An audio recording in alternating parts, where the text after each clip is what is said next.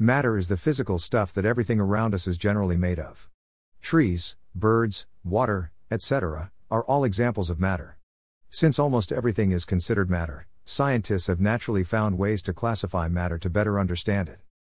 Types of matter. One way matter is classified whether it is a pure substance or a mixture. A pure substance is a substance that has the same properties throughout it. An example of a pure substance would be salt or sugar. Both of the substances are only made of salt or sugar, and the properties of these two substances are the same if you have one or the other in a sample. Add. On the other hand, a mixture is a combination of two or more substances.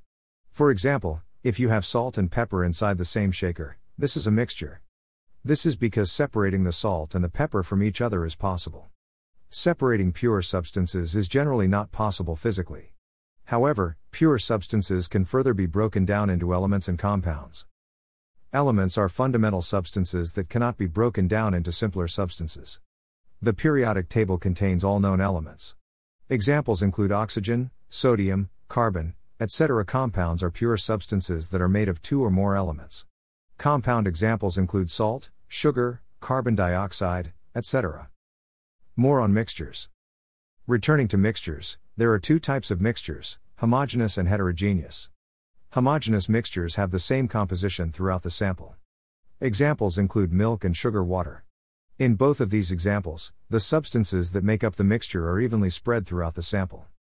Heterogeneous mixtures have different compositions in parts of the sample. A classic example of this is salad dressing. When salad dressing is allowed to sit, it separates clearly into the various substances slash homogeneous mixture that it is made up of. This is why salad dressing must be shaken before it is enjoyed. Law of mass conservation. Antoine-Laurent de Lavoisier developed the law of mass conservation, which states that in any chemical or physical process, the total mass of everything involved must remain the same. This means that if you start with five kilograms of wood and burn it, there will still be five kilograms of matter in a different form. You might see a pile of ashes that weighs less, but what happens is that some of the matter was converted to gases and smoke in the burning process. Essentially, matter can be created or destroyed but can only be converted or broken down. Conclusion. No pun intended, but matter matters. For students, it is important to develop an understanding of concepts related to chemistry. Doing so may help at least some of them prepare for whatever occupation they may have in the future.